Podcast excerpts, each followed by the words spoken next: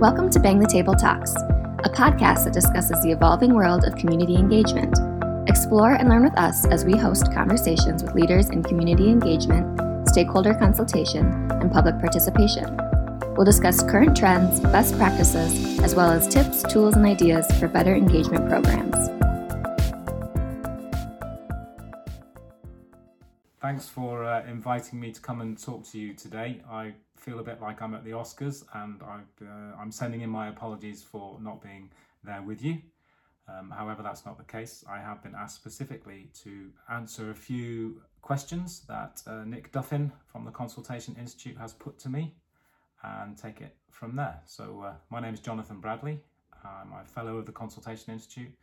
I also work for Bang the Table here in the UK as head of practice. So, my job is to promote best practice online engagement uh, across the UK and occasionally further afield. So that's uh, kind of what I do. And uh, like you, I'm really interested in best practice, what is good consultation, what is good community engagement, all of those things. And for me, my focus for the next few years is really about getting online participation to work well, like we have done for many years with face to face techniques, face to face methodologies. So that's what I want to talk about. And I'm going to kick off really by just going for Nick's first question, which is what is digital inclusion? Well, I think for me, digital inclusion is the opposite of digital exclusion. It's we've talked about digital exclusion for a long time.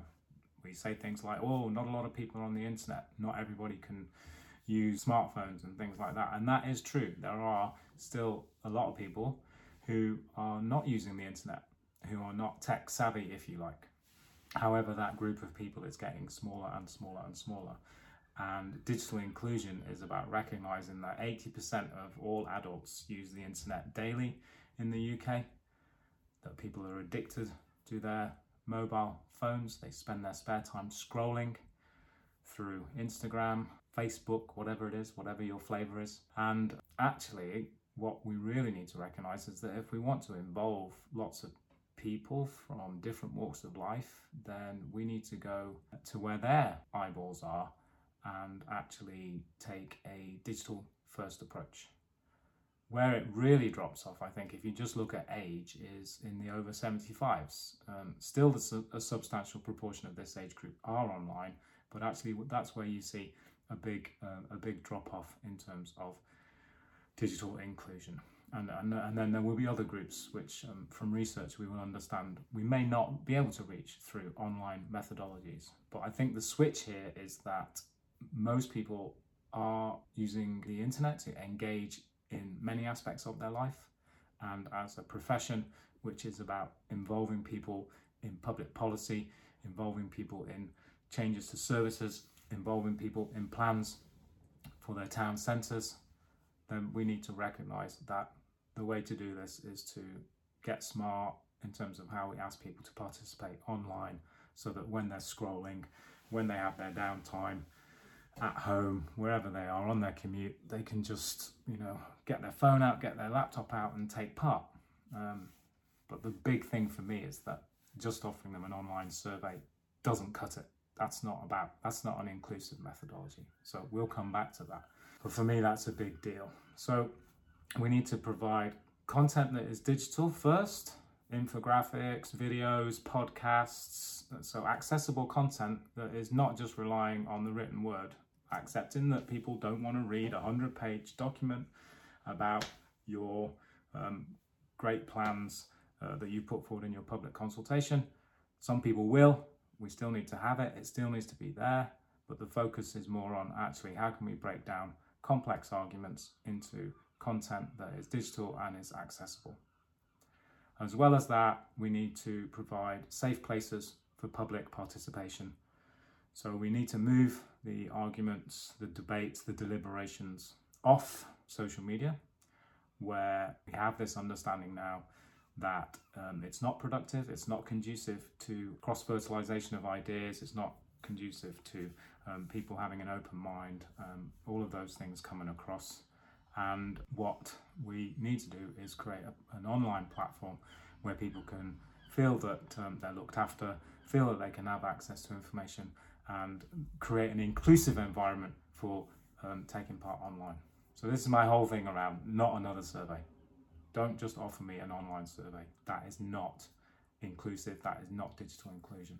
We can also be more inclusive by reaching out to people from different backgrounds. So, one of the benefits of um, things like Facebook and other social media is that they have given us the ability to um, use their micro targeting capabilities to pick out people who we know might not normally take part in a public consultation or might be part of the seldom heard groups, the hard to reach groups, um, and actually deliberately target them to come along, join our online discussion forum, share their ideas on an ideation board, all of those things. Um, we can use the power of social media to actually say, hey, come along and, and have your say. And many of those people might not go to a face to face workshop, they might not attend a public meeting. So, actually, by using those sort of digital outreach techniques, by um, going through digital gatekeepers, we can actually make our whole engagement, our whole consultation more inclusive. Okay, so that's that's what digital inclusion is all about. It's about looking at the internet and saying, hey, you know, we've got lots of tools at our disposal here to involve and engage, and um, we need to change our behaviour. We need to think digital first. We need to use um, digital engagement techniques to make local democracy work better, to make public consultation work better. So that's for me, that's digital inclusion. It's all of those, all of those things. And the next question is why is digital inclusion so um, important? Well, the uh, really high at the highest level, it's probably because big tech seems to be killing democracy. Allegedly, is killing democracy. There's been lots of things written now about Facebook algorithms, um, the way Twitter works in terms of creating propaganda bubbles, um, the way Facebook algorithms work in terms of um, in terms of promoting extreme views and opinions, polarization of public debates. We, we've sort of learned that social media is not this free way of doing public engagement, running public consultation. Instead, what we've learned actually is that social media has had a really negative effect on uh, the, the public discourse, and our focus needs to be on sort of repairing some of that and saying, hey, um, how do we create these safe places for online participation? So there's there's something called the public sphere, and that is the place where people go to discuss and um, criticize our own traditions, so that we evolve as as a society. And it seems as if um, big tech, as it's evolved over the last few years, has almost um, ruined that public sphere. As less and less people are meeting in post offices, at their local community centre, in churches, um, all of those things, as we spend more of our life online, what we have to realize is that we need to recreate that public sphere so that people can um, deliberate local issues and get involved in the public discourse in a sensible, productive, informative way rather than reactionary and argumentative way, which we can find on social media. So that's why it's so important because if we just leave it as it is, if we just offer people an online survey and nothing else, and then social media becomes their go to place for discussing issues that matter to society, then we will exclude more and more people from meaningful public engagement and we will exclude people from um, productive, deliberative engagement and consultation. So that is why digital inclusion is so important. Next question. Where can we emulate offline qualitative events online and how? Well, I think I've started to, to sort of allude to that already. Uh, we need to create or build on this concept of safe places for public participation online.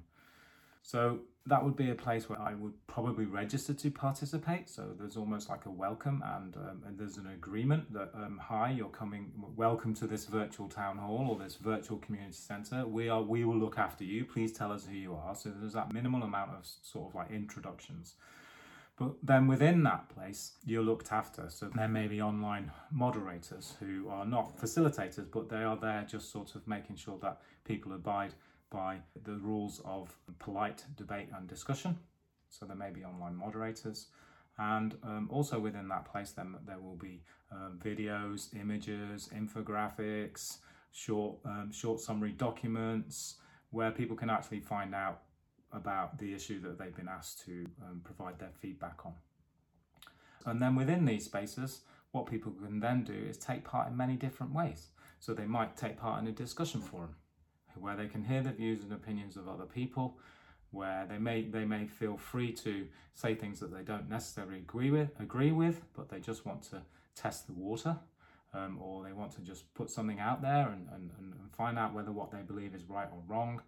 Um, so that they can talk to people with different views and opinions and all of those things that we do, which creates productive and useful um, debate and great feedback for the consultee or the person running or the organization running the engagement program. So I provide people with these these these multiple formats of ideas tools, um, mapping tools where people can drop pins on maps, um, storytelling capabilities, question and answer answer facilities, all of, all of those things. And yes, also we will have quick polls and we will have surveys, but our surveys will be full of useful information and they will allow us to include images and files and all of those things to, to make the survey come alive. Um, and that's, that's how we emulate those qualitative or deliberative or the workshop environment or the learning environment. That's how we, we create it. Um, we create those that, that online, that more qualitative, participatory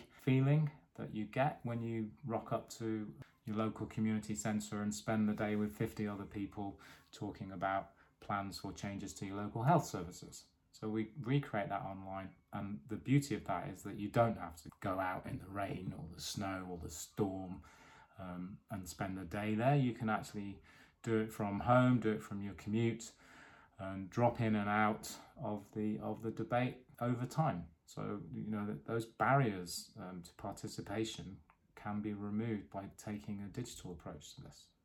You know, I would argue, and I think there is, you know, we need to all be involved in in a stronger argument promoting these method- methodologies. What are the most effective ways of involving people online? Well, I think I've started to say it, but if you if you look at how we've built practice offline, we've always said a good consultation, a good piece of engagement will offer people several different ways of taking part. So they can go to a focus group, they can attend a public meeting, they can fill out a hard copy survey, they can uh, get on board the consultation bus um, or visit the consultation caravan. Um, we've always said that offering people different methods, different dialogue methods has been what best practice looks like, what inclusive um, engagement looks like, and it's the same online now. We need to look at um, our practice and say, right, what do we provide people with online so that they feel involved, so that they have an experience which is participative, and so that they can learn about the issues at hand before they take part. So that means we need to provide people with forums where they can discuss things with each other, not discuss things directly with you as the consultee, but actually with each other. So we need that cross fertilization of experience and ideas, and that's and that's from a forum. Uh, we need places where people can share their ideas, so ideation tools, so that people can just chuck up their ideas like a post-it note on a wall, and other people can come along and give that idea a big high five or a thumbs up or a love heart, so they can do all of those things. Um, we need storytelling capabilities so that people can tell their rich stories and we can get the benefits in terms of those anecdotes and that empathy so that we can really sort of like understand the deep feelings and experiences of people that can become so valuable when we're making difficult decisions about the future of health services, social services, the places where people live. Um, so stories, um, and mapping tools so that people can actually explain things about the, pa- the places where they live, dropping pins on a, a, virtual pin on a map, uploading photos, allowing other people to comment, and, and all of those things, and, and questions and, an- and answer tools. So we recreate all of those different things online so that it becomes effective. And then it's so disappointing when you see how many times we just offer people a survey. And, and my invitation to you today, or when you leave today, is to go onto Twitter uh, go and go into Google and, and, just put in public consultation, and you'll find uh, lots of lots of well-meaning um, saying, hey, we want you to be involved. We need you to have your say. No decision made about you without you. All of those things. They'll say all of those things. And then they'll say, aha, great, let's have a dialogue, a two way dialogue. And then they'll say, fill out the online survey. There's no dialogue there. That's one way traffic from the individual to the organization. I don't hear what other people have to say. I don't have time to reflect on my um, on my beliefs. I don't have time to change my mind. I'm not able to participate in a, in a longitudinal exercise, it's instant. I may submit my survey and then change my mind. All of those things going on, um, and, and it's so, so disappointing um, to see the amount of effort that just goes into a brochure website saying all the right things, and then there's just a survey. And that's why I'm asking you all to join in with the, with the hashtag not another survey campaign at the moment, I feel like I'm mainly on my own with a few other people slowly joining in. Maybe by the time you see this, that might have changed. So, next question What online facilities will young people, the elderly, and the vulnerable use? Well, there's a question, isn't there? That's, you know, if, um, if, if I had a pound for every time someone talked about how do we involve young people in public consultation, I I probably would may well have a million pounds by now. Um, there is there is no silver bullet when it comes to um, involving um, young people or, or, or other groups that may be less likely to take part. Um, what we have to do is realise that people will participate in issues that are important to them. So how we how we talk online, how, what the calls to action, the way we provide information, um, how difficult do we make it for people to take part? So that plays back into the whole thing around digital inclusion. So by by by offering people the ability to take part um, online conveniently, easy, more easily, then we may get more young people involved. We have to also recognise that certain age groups are not going to use the internet. There's a big percentage of, of people who don't use the internet at the moment, and the majority of those people will never never intend to use the internet, and they don't think it's for them, and they don't think it's useful. So that that group is not going to engage online. So what what we have to do is make the issues relevant and the engagement meaningful, and then and then people will participate online. So we have, so it all goes back into the not another survey thing. It's you know it's what's what what's in it for me why should I participate? How easy have you made it? How enjoyable have you made it? And what is the outcome? What um, will you feed back to me? What influence do I have? Is there any point in doing this? And I think online we can create that sense of purpose and and meaningful engagement because we can ask people to register, we can feedback the outcome, we can answer questions, we can create an experience for people where they're able to have more of a, a, a two way dialogue or a three way dialogue. So actually, it's more enjoyable, it feels more real, and people feel that they are participating in something that may make a difference. Vulnerable groups specifically, you know, they may be more closed environments, like an ultra safe place for public participation, those sorts of things um, and learning from what's going on in, in, from other practitioners. What have they done that works well with this group and that group and, and another group? And recognizing that there is, is no silver bullet, nothing that involves everybody. Um, but online certainly does give us an opportunity to be more inclusive. Are there software packages that incorporate all of these things? Well, there is a lot of what we call civic tech out there. There's a lot of innovation. There's lots of different tools. And, you know, I would say because I, uh, one, because I believe it, two, because um, I have a stake in, in being successful, is that Engagement HQ provides a lot of the things that I've talked about all in one place. So discussions forums, ideas tools, mapping tools, Q&A, storytelling, survey to- tools, opinion polls, um, guest books, which is like a graffiti wall. You know, it does offer all of those things in, in one place with reporting and analysis and participant databases. and the ability to feed back to people and, and all the learning tools so the ability to have document libraries video libraries tell people who's listening um, all, all of those things key dates the things that you need when you when you you know you want to get involved in a, in a local or a national issue there are software packages that incorporate all of these things problem is that uh, may get in trouble for saying this because it may may upset some people but I think in the last maybe five to ten years in the UK, which is was normally the home of best practice consultations, setting international standards for meaningful consultation. I'd say in the last five to ten years, we've been lazy. Um, as when I say we, I would probably say the tech industry because we've not pushed um, practitioners to follow best practice and offer more than an online survey. And I'd have to say that in Australia, I would definitely single out as Australia as the place where they have actually pushed um, people to think more about what best practice online participation looks like. And not surprisingly, that is, you know, the, the birthplace of Bang the Table and Engagement HQ. So that would be my take on that question. What should we be looking for in online solutions? Uh, number one, learning resources. We need to create smart citizens who can um, become informed about issues before they take part. Otherwise, as things stand at the, mo- at the moment, they may have a tendency to make up their mind because of what they've seen on their Facebook and their Twitter from like minded people and just fill out an online survey without actually really having considered the complexity of the issues.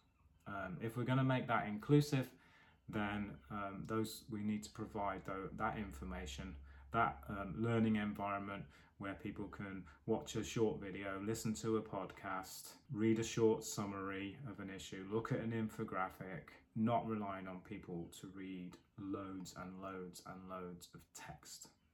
That needs to be there in a PDF for those people that do want to read the detail. But, but that content in the detail needs to be brought out into a digital first format. The other thing we should be looking for in an online solution is multiple ways of taking part, which we've already already covered. Discussion forums, ideas boards, mapping capabilities. I'm not going to repeat them all again, but actually, you know, you need to be able to turn on and off the different ways that you want people to participate. So sometimes you might just say, hey, all we need here is a discussion forum. Um, and then further on down the line, we might launch a survey based on what people have said on that discussion forum. Um, but you need to be able to turn them on and off depending on the, the project, its audience, its scope, all of those things. So, multiple online dialogue methods is critical. We need some way of building relationships with participants. So, we need a participant relationship management tool.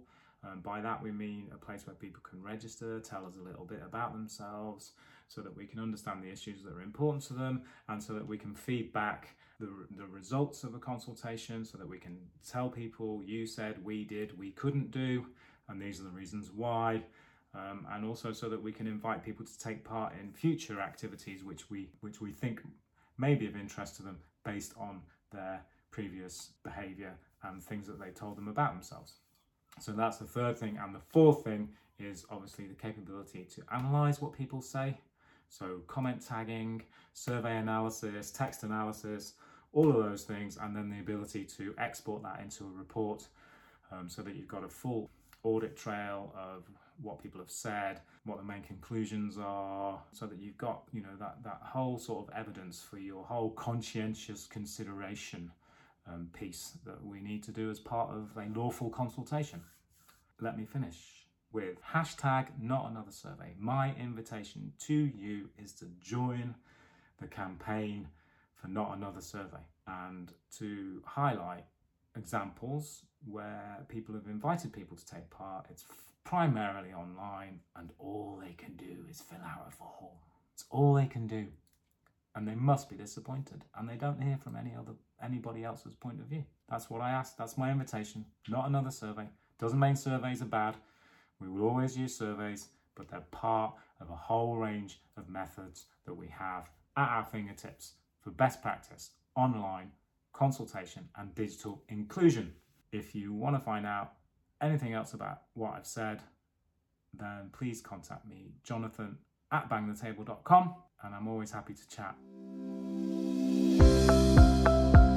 Thank you for tuning in to Bang the Table Talks. Join us for future conversations as we explore the capacity and insight that online engagement has to offer. Check out our other learning resources at bangthetable.com.